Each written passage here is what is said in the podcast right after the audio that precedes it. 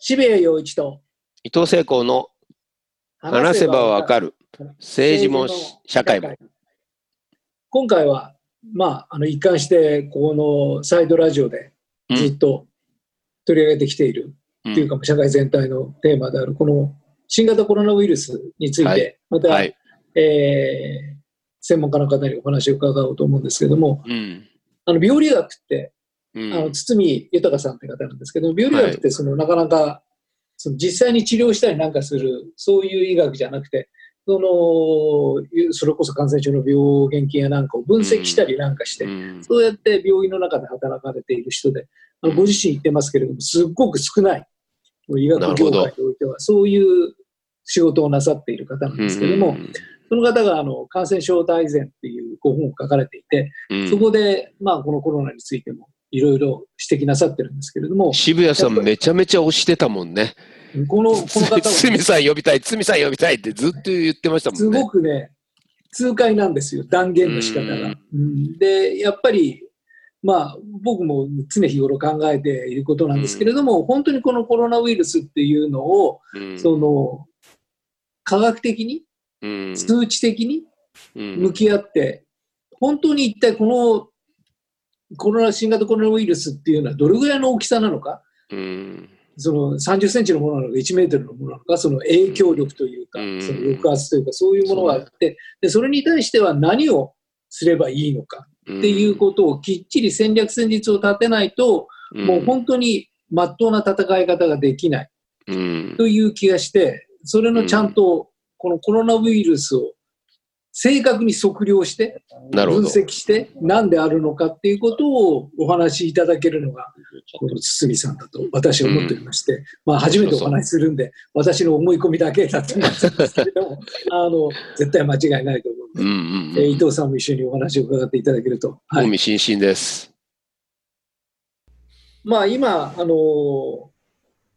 いわゆるコロナっていうのは大変大変もう全世界的に大きなテーマになっているんですが、ただこのなどういう切り口でどういうふうにこのコロナということと向き合って考えたらいいのかっていうのがなかなかこれだけ議論されていながらわからないところがあってですね、ここのちょっとなんていうか道しるべをちょっと今日は堤さんにいろいろお話を伺いたいと思います。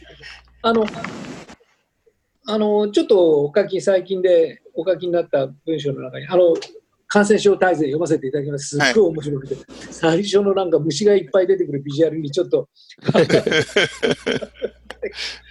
あの面白いでしょ、はい、面白いでちょっとご指摘になっていたのが、まあ、人口あたりの羅漢率とそれから死亡率、これがまあ基本的にその病気がどんなもんかってことを考えるときにすごく重要だというご指摘されていて、ね、はい、まあ、その元の元のことなんですが、意外と今これについて語られませんよね。そのいわゆる感染者数がいくつとかどうなのだみたいな、どうなんか誰が来るみたいなそういう情報ばかりで、はい、本当に人口あたり何人の人が感染してその中でどれだけの人が死んだ、特に日本の状況を考える上においてはここが重要なポイントになると思うんですが、そうですね、まず堤さんにここの辺のところからお話しいただけると嬉しいんですが、えー、と今あの随分批判されてるのが ピーシーアール の検査の数が少ないっていうのが随分批判されてるんですけども、はい、うん、あのだから罹患数、罹患者の数、かかった患者の数は日本の場合あんまり当てにならないかもしれないんですが、うん、あの実際にあの一番あのはっきりしてるのが亡くなった患者さんの数ですよね、うん、これがもう世界に比べてにけたぐらい低いあたり、もうもちろんゼロじゃなくて、もう最近ではきゅうひゃくにん超えたような状況になりましたから、うん、亡くなった方には大変申し訳ないんですけども、世界の状況を考えたときに、あの死亡率っていうのが、もう先進国の中では最も低いですし、まあ、中国や韓国、うん、東アジアとほぼ同じぐらいの、あの死亡率になっているっていうことは非常に重要で、うん、あのー、やっぱりそこをもうちょっとしっかり見据えなきゃいけないかなと思います。うん、ですから、まああのー、今必ず感染者数がいくつというような報道が、うん、まあ、日常的になされているんですけれども、むしろそういうことよりも人口あたりどれだけその罹患した人がいたのかとでその中でどれぐらいの人間が死んだのかっていうところに目を向けなければいけないって全くそうだと。だから大丈夫だっていうことに短絡すると話がおかしくなっちゃうことは事実なんですけども、あの、そ、あのー、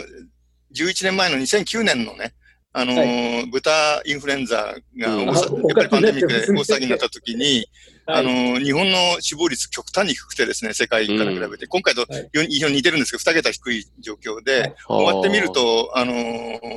う普通のインフルエンザよりも死亡率が低かったっていう状況で、あの、日本に関しては全然大騒ぎしすぎで、も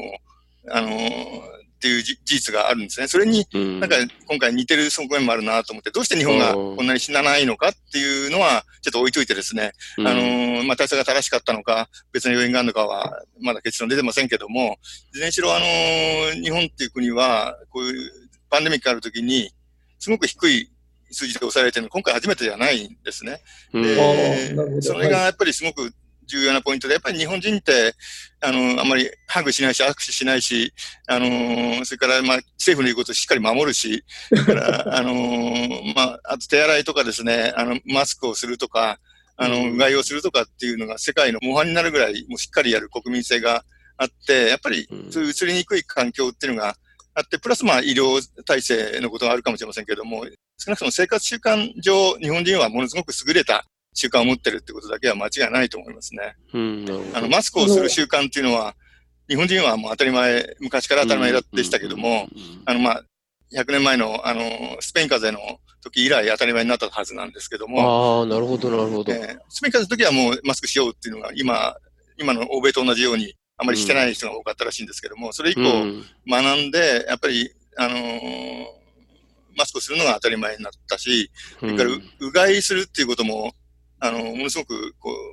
う、うがいするお子、お子さんがうがいするとみんな褒めてあげますよね。うん、で、こういう国って他にないんですよね。うがいっていうのは、あの、ね、おならと、おならと一緒で人回りしちゃいけないっていう。ああ。そういう、そういう習慣がもうヨーロッパなんか当たり前で、うがいなんかガラガラするとやめなさいっていうふうに言われるのが、あの、ヨーロッパや欧米の、の普段の、あの、日常生活らしいので、そういう意味で言うと、日本はだから、まあ、お風呂もたくさん入るし、うん、あのー、欧米はね、シャワーしか浴びないけど、ちゃんと、うん、浴槽に入るし、まあ、いろんな意味で生活、せあの清潔性っていうのは、世界の模範になるような国であることは間違いないですね。うんうん、確かにその、マスクはあんまりね、あんまりというか、本当ヨーロッパとかアメリカでは、むし、むしろ異常に見えちゃうっていうか、してると、えーえー、そういう感じですもんね。びっくりするほど、このコロナ前から、マスクはみんなしてましたもんね。だからあのヨーロッパではマスクするのは医療者だけっていう、医療者しなきゃいけないんですけど、それ以外はまあ、普通はしないよっていう、キスもできないし、もうちょっとよ、うん、あの、笑顔も見えないしっていう。うん、逆にあの病院の中でマスクするのが当たり前っていうのは逆に批判、私なんかが批判してきたんですけども、あのマスク、あの、異常にっていうか、いつもいつもしてるとですね、うん、話し声が聞き取りにくいじゃないですか。うん、確かに患者さんにやっぱり私やっぱり重症なんだっていう威圧感を与える可能性もあるし、あの笑顔が見えなくてですね、美人なのに、うん、全然笑顔が見えない。その、なんていうんですかね、笑顔が最も患者さんにとって大事だっていう視点から見ると、マスクで顔を隠すのは非常にあの良くない。だから必要な時にするけども、必要な時以外は、そのやめようって私言い続けてきた。まあ今回はね、こういうことになったらちょっと話は別ですけども、普段の医療の中では、マスクをしないっていう、なるべくしないでやろうよっていうね、うん、むしろしすぎなので、医療者は。なるほど。側面もありますね、私。確かにメンタルなコミュニケーションってすごく大事ですね。大事ですね。うん、本当に医療者がですね、たくさん手洗いしたり、もういろんなことを手袋して、えー、マスクして、すごい重装備で来るとですね、やっぱり私重症なんだと思っちゃうじゃないですか。まあ、それはもちろん。それはね、やっぱりまずいですよね。で、あの、堤さんが、あの、ご指摘になっているように、その、罹患率と死亡率というのの、はい、まあ、非常に数字科学的なデータというところから、何が見えてくるかっていうと、この新型コロナウイルスっていうのは一体、まあ、どの程度の、なんというか、その病気で、で、我々はどういうようなモードで、どういうようにこの病気と向き合わなければいけないのかっていう、まあ、基本的な正しい態度というのが、まあ、見えてくるわけですけども、今、なんか、そのレベルワンとかレベルツーとかいろんな言われ方をしてますけれども、それの根拠になっているのが、例えば東京アラートという言い方だと、まあ、感染者がごにんからじゅうにんになったアラートだって。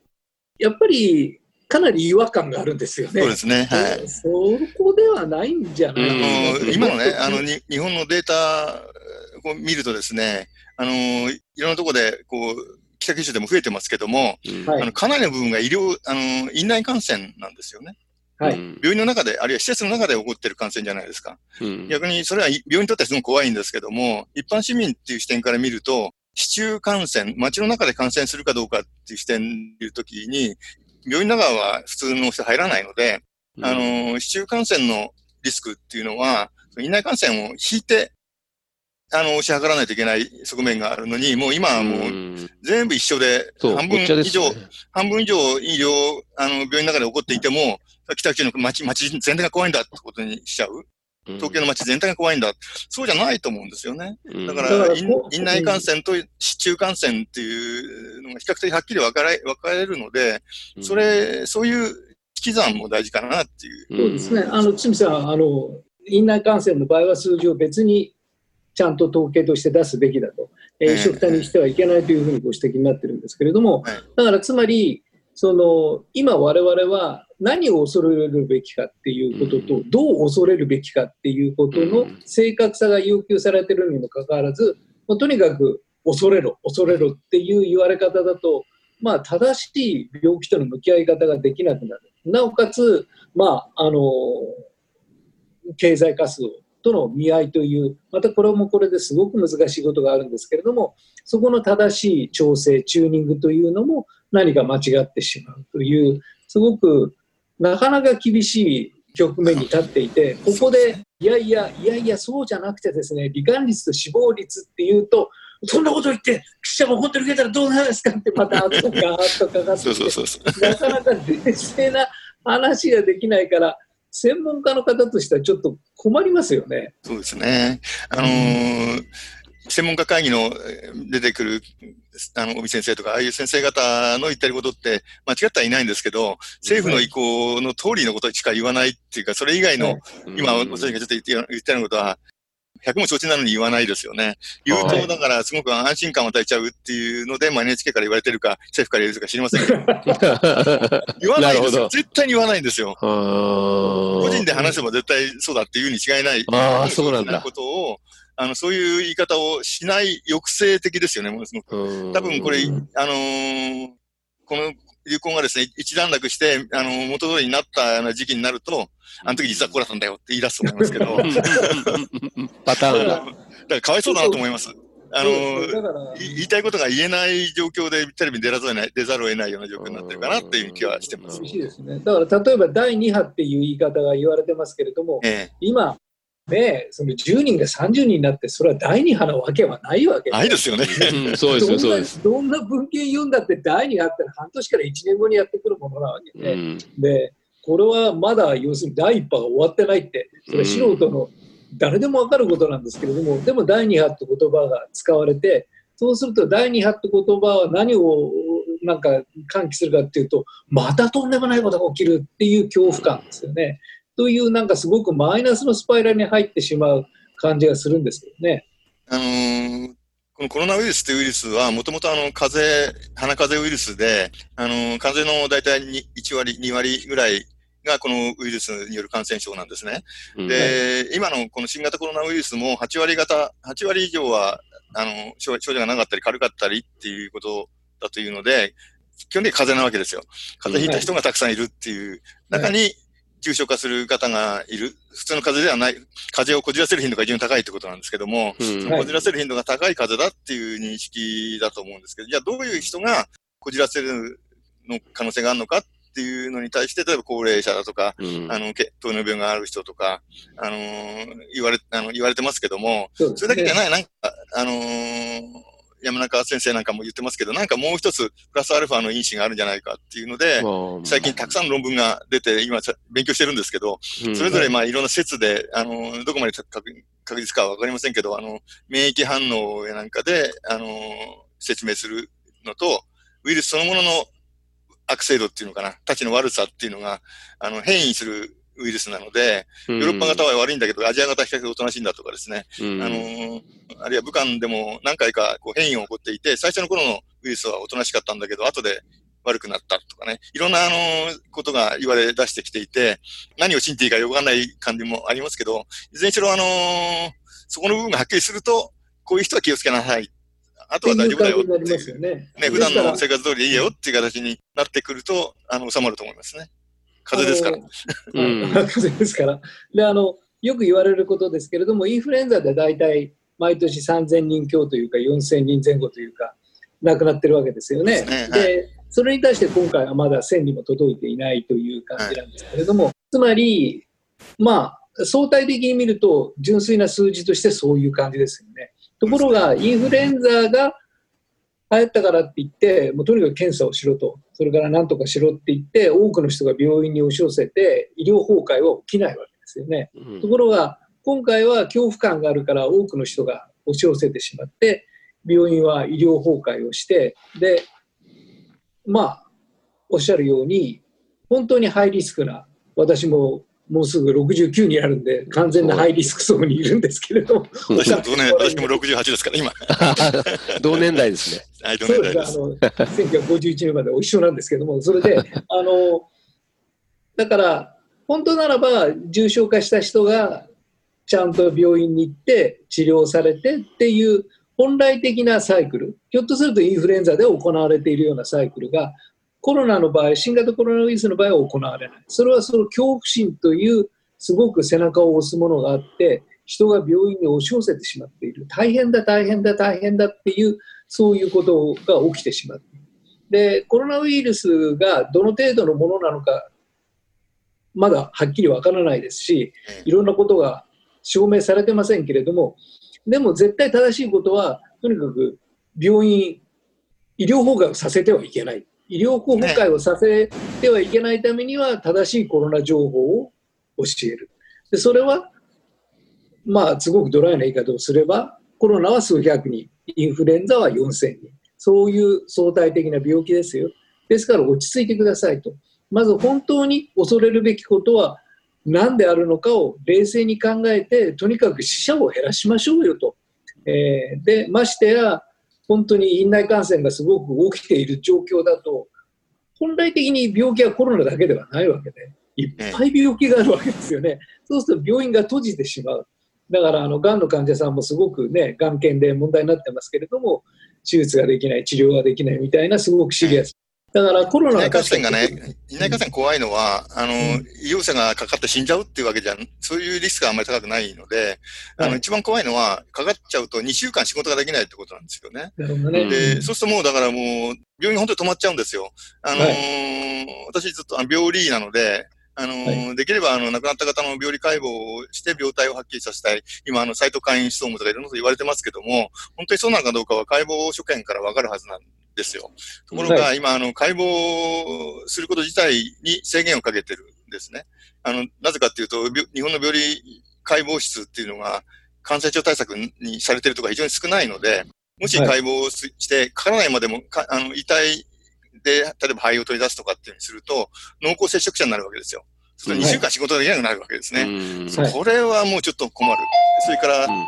ちょっとあの、法医解剖もそうなんですけど、法医解剖も同じことで、はい、今前例調べてますけど、解剖する前に。で、陽性だったらやらない。陰性だったらやるっていう形にしているんですけども、いずれにしろあのー、解剖するっていう、解剖して病態を明らかにするっていうことが、非常にこう、もどかしいほど進んでないような気がします。で、なんかいろんな論文とか見てても、なんか見たような話をするんだけど、本当に解剖して見たのそれっていうような、ね、なるほど。そういう、病理としてはすごくもどかしい感じがします。だからその抑圧がすごくあるんだと思うんですよね。やっぱり新型コロナっていうことで、これは怖いからっていうことで、もう怖がらなければいけないし、それは死者がたくさん出ているから、ちゃんと向き合わなくちゃいけないんですけれども、ちゃんとした怖がり方がされてないので、それが逆に医療全体に抑圧として機能して、で、今全体に社会そのものへの抑圧という大きなものにもなっているし、だからここで本当に正しいことをどう言っていくのかっていうのは難しいと思うんですが、僕はあの、堤さんのお話の中でちょっとインパクトがあったんですけれども、我々は抗体があるともうかからない。これさえあれば大丈夫なんだ。とりあえず全員が抗体持ちゃいいんだっていうふうに、僕なんかもつってたのをよんまいは思ってた。それは、それは違います。違違うって書いてあって、あらららららら、ちょっとそこら辺のものをお話しいただけますか。あのじゃあその前にね、あのもう一つだけ、あの亡くなった方のでも過剰に恐れてると思うのは、あの、はい、遺体に面談面会できずにお骨になるまで会えない、うん、あれもない、うん、絶対あれこそ過剰反応で、亡くなった人は息してないので、うん、顔の知らない限り感染なんか起こらないんですね。ああ、そうか。あの感染経路が寝てない限り感染って絶対起こらないんですよ。息をしない人いくら言ったって、あのそれ顔を触るのはやっぱりやめてくださいっていう風にすればそれで済むことであって、あのー、別に顔を見ること自体に映るわけないので、うん、もうあれは葬儀屋さんもそうだし、まあね、マスコミのせいが大きい、大きいと思いますけど、あ、それはいけないですね。あのーうん、怖いんだ怖いんだって言って、怖いわけないですよ、全然。解剖すれば別だけど。だからそういう、その辺もね、やっぱりすごく大事です。チフスとかこれらと同じみたいになっちゃってる、考えちゃってるってことですか。そうですね。ですよね。ね、息、息とはまた別な病気と間違えちゃってるというか。感染経路っていうのは、ひ、あの、飛沫感染、接触感染なので、その飛沫は出てこないわけだから、接触感染しない限り大丈夫なわけで、だから触、触るのやめましょうっていうだけですね。なるほど。何を忘れてるのか。で、もちろん、あの、葬儀屋さんがさ遺体を触った手であちこち棺桶とか触っちゃまずいので、それはまあ指導しないといけないですけども、それはだから指導すれば済むことだし、当然そんなことはするわけないと思うので、あの、葬儀屋さんも怖いので。だから、あのその辺をやっぱりもちょっとここは、やっぱりもうこの過剰反応だけはやめ、やめてほしい、やめさせたいなと私は思いますね。そうですね。本当にもう、まあ、人生においてものすごく重要な、重要な一つの、まさにセレモニーなんで、それをきっちりやれるかどうかっていうのは、死んでいく人にも、残された人にとってもすごく重要なことですが、それが誤った情報によってなんか歪んでしまうっていうのはよくなって、あれ エヌエイチケー のせいですよ。本当に、なんでっていうぐらいもう、それが当たり前みたいに、合ってるとも言わないんですけど、間違ってると言わないじゃないですか。新しいと思っちゃう。あの報道の仕方はね、非常にもう不満足っていうか、もう文句焼くほど言いたいですね。まあ、ニューヨークとか、まあ、ヨーロッパとかでそういうことが起きてるってことをそのまま持ってきちゃってましたよね。日本の場合はほとんど火葬なので、ね、あのヨーロッパは土葬だからね、その遺体が残るってこともありますけど、日本の場合はもう火葬しちゃうんで、基本的に、あのー、棺桶に入ってる時だけ、えー、気をつけるっていうことです。もう終わりじゃないですか。だから、そこはね、やっぱりもう、この過剰反応だけは、すごくやめて、やめさせたいなっていうふうには強く思ってます。だから、メディア全体が持っている何か、強く恐怖を煽ることによる、なんていうんですかね、あの、なんか、まあ、うまく言い方はできないですけれども、すごく共感性を上げる。そのことによって視聴者との共感性を上げるっていう、ある意味すごく、なんかそのあんまり程度の高くないそのメソッドっていうのがもう全体にこう広がってしまって、うん、今清水さんがおっしゃっている清水さんがおっしゃっているようなちょっと飲み込みがたいんだけれどもその冷静な科学的な根拠みたいなものを伝えるっていうのが難しくなっていて、だからこの今日のえー、罹患率と死亡率を出しますじゃなくて感染者数が何人だっていう、やっぱりそういう言い方の方が通りがいいという、うん、そういうところに行ってしまうっていうこの傾向はやっぱりもうちょっと勉強してほしいですね。やっぱり全体全体によく、まあ、本当にね、あのイラつくのが エヌエイチケー は正しいことを報道しますってちょっと言ってるじゃないですか。嘘つけ。個人的に恨みやじゃないですか。確かに間違ったこと言ってないんですけど、正しくはないです、うん、ない場合も結構あるんですよね。うん、間違っていないと思うんですけど、うん、だ間違っていないけど正しいかっていうとそうでもないので、で今ごめんなさい、あの、交代の話に戻りますけど。いやいや、でも、でも、でも、まあ、大事なことは訂正してほしいですよね、やっぱりね。そうです、そうです。あの、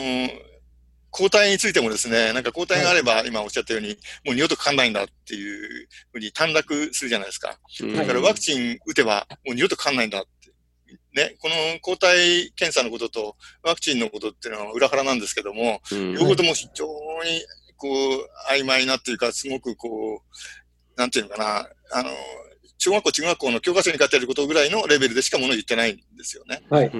免疫っていうのは一回かかったら二度なしっていうのが、確かにその免疫の基本だし、そのために、あの、免疫細胞反応っていうのが起きることは間違いないし、あの、今ワクチンがあるような、えー、B 型肝炎とか、はしかだとか、うん、あの、そういう病気は、あの、一回ワクチン打てば二度とかからない。つまり中和抗体って言うんですけども、病原体を中和して殺す抗体が血中にできる。それを誘導するのがワクチン接種なんですけれども、うん、あの皆さんよくご存知のように、インフルエンザのワクチンのことを考えたらすぐわかりますよ。その、うん、のワクチン、ね、インフルエンザのワクチンはよく似てる性質を持ってる。つまり、うん、アールエヌエー ウイルスっていう変異しやすいウイルスに対するあのワクチンで、インフルエンザのワクチンってもう昔から開発されてるけど、毎年皆さん打つじゃないですか。うん、その今よん種混合で打っていて、うん、だからなっても勝っちゃう人たくさんいるね。だから発症を防げるワクチンじゃないんですね。あのーうん、でも重症化を防ぐので打ってるっていう形で、うん、もし今回あのコロナウイルスのワクチンができるとしても同じことだと思うんですね。うん、あのー、重症化を防ぐ、それが一番大事ですよね。風邪で終わらせる、うん、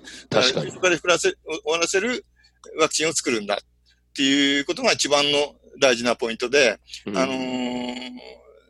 二度とからないワクチンを作ってる、作るっていうことを考えてるわけじゃないと思うんですよ、ワクチン開発してる人も。うん、だからその辺もね、だから正しく報道してない。ですよね。うん、だから、あの、抗体っていうのは血中にあれば、その、もちろん、あの、病原体に反応するんですけども、そしたら、もう病原体全部死ぬかっていうと、そんなことないんですよ。皆さんよくご存知の、これも例えば、C 型肝炎、肝炎って病気がありますね。うん、これの診断というのは、C 型肝炎ウイルスに対する抗体を血中で見つけて、抗体があれば病気にかかってるっていうことを、うん、ね、診断に使ってるんですね。ピロリ菌っていう菌もありますよね。皆さん、胃の中に持ってる。これもピロリ菌に対する抗体が血中にあれば、ピロリ菌にかかってるって判断するんですよ。わかりますかね。エイズもそうですね。エイズ、エイズのウイルスに対する抗体が血中にあれば、エイズにかかってる。梅毒もそうです。梅毒も抗体があればかかってる。つまり抗体があったって、あの、病院って生きてる場合はいくらでもあって、むしろそっちの方が多いんですよね。抗体が で, できてれば、それが、だから中和抗体、病原体殺す抗体ならいいんですけど、必ずしもそうじゃない、うん、そうとは限らない。うん、逆にあのそうじゃない抗体は、あの病状を悪くする可能性も非常に高いって言われていて、それがそうです、怖がられてるんですね。あの、エーディーイー っていう現象なんですけども、うん、抗体がね、あの、殺さない状況で病原体にくっつくと、あのー、抗原抗体反応というになるんですけど、ね、抗原抗体のコンプレックスができるんですけども、うん、そうなると今度マクロファージに、その、あの、ある細胞にですね、動植性の細胞に、こう、つきやすく、食べやす、れやすくなっちゃうんですね。そうするともう普段よりもたくさんウイルスが生きた形で、体に入っちゃうっていうので、悪くなって、それが重症化につ、あのー、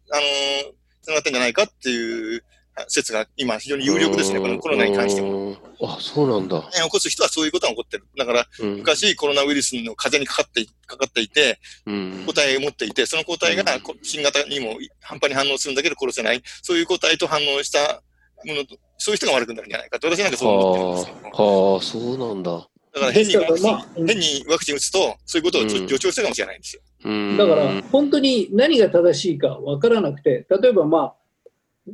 ね、日本に人口がいちおくにせんまんにんいるとすると、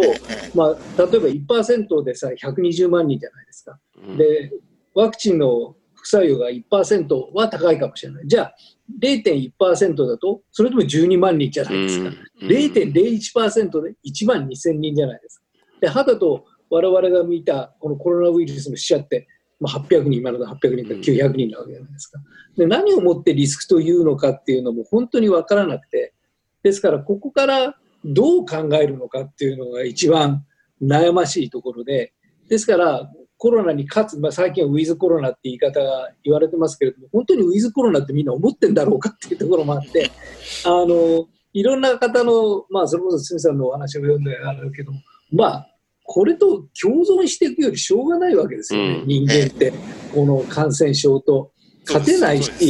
まあ、ある程度の人間は死んでいくし、ある程度っていうのも、じゃあお前の子供が死んだらある程度とか言ってられるのかって言ってられないですよ、確かに。自分の子供が死んだらもう死にたくなりますよ。でも事実としてはそうなっているわけですよね。だからその、ウィズコロナっていうリアルを、じゃあ、ものすごく、この日本における死亡率の低さと、それからまあ重症化率の低さを踏まえて、じゃあ海外よりももっと、経済を動かしていって大丈夫なんじゃないかと、その中で上手なオペレーションをしていった方がいいんじゃないかっていうことを言うと、もう完全に社会の敵になってしまう。でもそれ、今の持っている科学的なエビデンスを前にすると、そんなとんでもない話じゃないと思うんだけどなという気がするんですよね。ですから、そう思われてる、ひょっとすると感染症の学者の方のかなりの部分はそう思ってらっしゃるのかなという気もするんですけれども、ちょっと言えないですよね、今ね。今ね、あの、この先は見えないので、なんか変なのになっちゃうああっていうのが言えない、確率は低いんだけども、うん、そうなっちゃう可能性もゼロじゃないので言いにくいっていう環境で今のところ推移してるような気がしますね。そうですよね。うん、なんかね、でそんなこと言って、じゅうまんにんやって、突然なんか日本でもいち、ね、万の単位で人が死んだら、じゃあお前責任取るのかって。それはなかなか難しいですよね。で、そうなると、じゃあその決断をするのは誰の仕事だっていうと、それはお医者さんの仕事じゃないですよね。あの、政治家の仕事ですよね。そうですね。で、そういうようないろいろなものを見ながら、せこの今のこの社会をどこに持っていくのかっていう判断をする。まあ、スウェーデンがどうもそうらしいですけれども、まあ、お医者さんいろんなことを言って、で、なんかどんどんどんどんなんか、ね、経済活動をやるなんて絶対だ、ダメだっつって、お医者さんが連名で抗議を出したっていう、そういうのもあったみたいですけれども、でもいいんじゃないかっていう人たちもいる。で、その中で政治家がどう判断していくのかっていうのが問われてるんですけれども、まあ、日本の政治家、それからメディアも、まあ、止まっちゃってますよね、そこはね。うん、例えば、とりあえず治療薬、治療薬もね、なんかいろいろ期待されてますけど、うん、最近ちょっと、下火になったかな、アビガンっていう薬が、ね、うん、期待されて、はい、あの安倍さんももうすぐ認可するみたいに言いましたよね。うん、あれは本当にこの軽率痛だと私は思いますね。なぜかというと、えーうん、アビガンって薬はあのー、今インフルエンザの薬なんですけども、予備薬としてしか使われあのー、認可されてなくて、普段のインフルエンザには全く使われてないんですね。だから薬価も決まってない薬なんですよ。はいはい、で、だから使ったことがない薬なんですね。なぜ、なぜそうなったかっていうと、その審査の過程で、アビガンって薬が、あの、催奇形性っていう、動物に奇形児が生まれるっていうことがはっきりしてたので、うん、あの一般の人に使うとどうなるかわからないっていうので、認可されてない薬なんですよ。うん、認可され、認可されてるっていうか、まあ、本当にパンデミックで、他の薬が効かなかった時に、もう、何百万人って使おうっていう、いざっていう時だけに使う。ああ、なるほど、なるほど。で、今回もね、その、いざっていう時だっていう発想なのかもしれないけども、うん、まあ、そうじゃないと思いますね。で、うん、あのー、ザリドマイドって薬がね、昔あって、たくさんの奇形児が生まれてしまった。うん、でも、すごくいい薬なんですね。今でも、医師が、あの、特定の病気に、今でも使って、すごくよく効く、効くので、あの、使いやすい薬なんですけども、それも、危険、再危険性以外は少なくて。うん、で、アビガンもそうかもしれません。だからそうだとすると、医師が処方して使う薬に限るべきなんですよね。うん、なんかでも、報道を見てると、なんか予防薬にも使えるとかね、カラクリステルに使えばいいとかね、妊婦で少なくともこの薬使うとなると、妊婦は絶対使えないし、うん、それから、精液にも出ることが分かってるので、絶対にコンドームしなさいっていうことで、ものすごい使いにくい薬なんですよね。あ、そうなんだ。守れるわけないです。薬はで売るわけいかないし。うん、だからね、あの、一般に報道されてる、あるいは安倍さんがどういうつもりで言ってるか知りませんけど、本当に軽率だなと。なるほど。まあ、あたかも切り札みたいに言ってますもんね。再計算の薬って本当に認可されませんからね、サリドマイドの事件以降は。確かに確かに。それはね、そこの部分を全然無視して、で、普通の人に飲んでも、あの、使いがないよっていうデータは確かに出てる、で、出らしてるかもしれませんけども、だから安全なのか。あの、うん、中国、中国でだいぶ疲れたらしいんですけども、うん、あと半年いちねん経って、危険児が出ないことになるだけですね。ああ、そうですよね。つまり、本当に正確な情報が、その楽観的な情報にしろ、悲観的な情報にしろ、まあ、主に今、社会全体を覆っているのは悲観的な情報ですけれども、正確に出ていない。正確に出ていないからこそ、正確な対処がされない。で、当然それは事態の悪化を招くっていう、今この悪循環に入ってしまっているんで、だからそれを断ち切るためには、やっぱりその本当のことを言って、みんなで考える環境というのを作んないとダメだし、まあ、あの、堤さんのね、感染症大全というご本には、まあ、そういうことが書かれているんで、だからまあ、あの、そういう情報を共有しながら、まあ、じゃあその、お前そんなこと言うけれども、どんな解決策があるのかって言ったら、そんなないからみんな困ってんだろうっていうところなんですけど、少なくても誤作動はしない。それ今おっしゃったように、アビガンの問題にしろ何にしろ、誤作動はしないっていう状況に、まず持っていかないとまずいですよね。今、この新型コロナできゅうひゃくにんの方が亡くなっ、日本では亡くなってますけども、うん、あの、今おっしゃったように、去年のインフルエンザで亡くなった人がさんぜんごひゃくにんぐらいいたんですよね。うん、今年は、はい、あのー、ウイルス干渉っていう現象もあるみたいですけど、とにかく他のウイルスが来ると、ウイルスが収まるっていう、そういう現象も含めて、それからまあ皆さんそれ以上にマスクをして手洗いするようになったので、そのインフルエンザがさんがつの中旬ぐらいで収まっちゃったんですよ。今年はうんと少なくて、去年の計算からするとおそらくせんにん以上、にせんにん近くの人がしあのインフルエンザしないで住んでるっていう現実もあるし、それから手洗いっていうのは防げるのはコロナとインフルエンザだけじゃなくて、例えばあの冬の今の時期に怖いノロウイルスっていう起こすウイルスがいて、これ施設で高齢者がかなり数なくなってるんですね、毎年。これは今年本当に少ないです。ああ、そうなんだ。だからね、すごくポジティブな面もあるんですね、実は。一切報道されませんけど、だけど、その引き算していい、いいっていう話じゃないとは思うんですけど、少なくともこのコロナ騒ぎのおかげで、病病気で死なないで済んだ人が、おそらくに、さんぜんにんは日本にいて、亡くなったのがきゅうひゃくにん。ただし今、あの、この、ね、商売ができないということで自殺しちゃう人も増えてくるでしょうから、ね、まあ、いろんなあのその引き算っていうのはあるかもしれないけども、あのいずれにしろそのこ怖い怖い怖いって言ってあのみんなが外出控えるとか手洗いするとか、ね、マスクをするとかっていうふうに誘導するっていう政策としてはいいと思うんですけど、うん、そ, あのでそれがある程度成功したのかもしれませんが、だけどもういいんじゃないかなって気がしますね。なるほど。で、堤さんね、あの、はい、インフルエンザとっていうか、まあ、基本的に風邪と同じようにまあ考えておいた方がいいというふうに言うと、まあ、僕もあのイメージとして、つまりインフルエンザみたいに、これからは毎年、まあ、ワクチンができたとして、毎年それを打って、かかったり、かからなかったりする、していく日常が始まるってことですよね。そういうことです。ですよね。完璧に急に治るとか思っちゃってますもんね、みんな。違います。それは違います。コロナに打ち勝つと言ったら、もうコロナが全部なくなると思ってるけど、これからずっとインフルエンザと同じように我々は付き合っていくんですよね、これ。じゅういちねんまえのね、豚インフルエンザその一番異例で、あの時だから大騒ぎしたんですけど、うん、その翌年からはあの季節性のインフルエンザ、普通のインフルエンザの中に仲間になっちゃいましたよね。インフルエンザの仲間になっちゃう。で、今年も、あのインフルエンザ確かに少ないって言いましたけども、うん、あのじゅうにがつぐらいからいちがつにかけて多かったのが ビー 型で、その後ちょっと流行ったのがその豚インフルエンザなんですよ。じゅういちねんまえにお下げしたそのインフルエンザはさんわりぐらいかな、全体の。で、今収まっちゃいましたけど。なるほど。だからね、そうなんだ。あの、それ、そんなような感じですね。うん、うん、そうですよね。ウイルスも、あの、だから、どういう人が本当に悪くなる可能性が、あの、風邪をこじらせる可能性が高いのかっていうことが、多分もう少しはっきりしてくると思うので、そしたら、もうそうじゃない人は安心じゃないですか。野球選手が勝ったら大丈夫ですよ。風邪、風邪ひいたんだからちょっとに、さんにち休めよってだけ、だけですよ。じゃあ、だからそういうふうになっていくのが、まあ、あるべき姿かなっていう。うん、なるほど。わかりました。えー、どうもありがとうございました。いえいえ、すごく、すごく、そう、すっきりした。いただきたいお話を、すごい期待通りに言っていただいても、とてもとても留意が降りたというか、そういう感じです。ありがとうございました。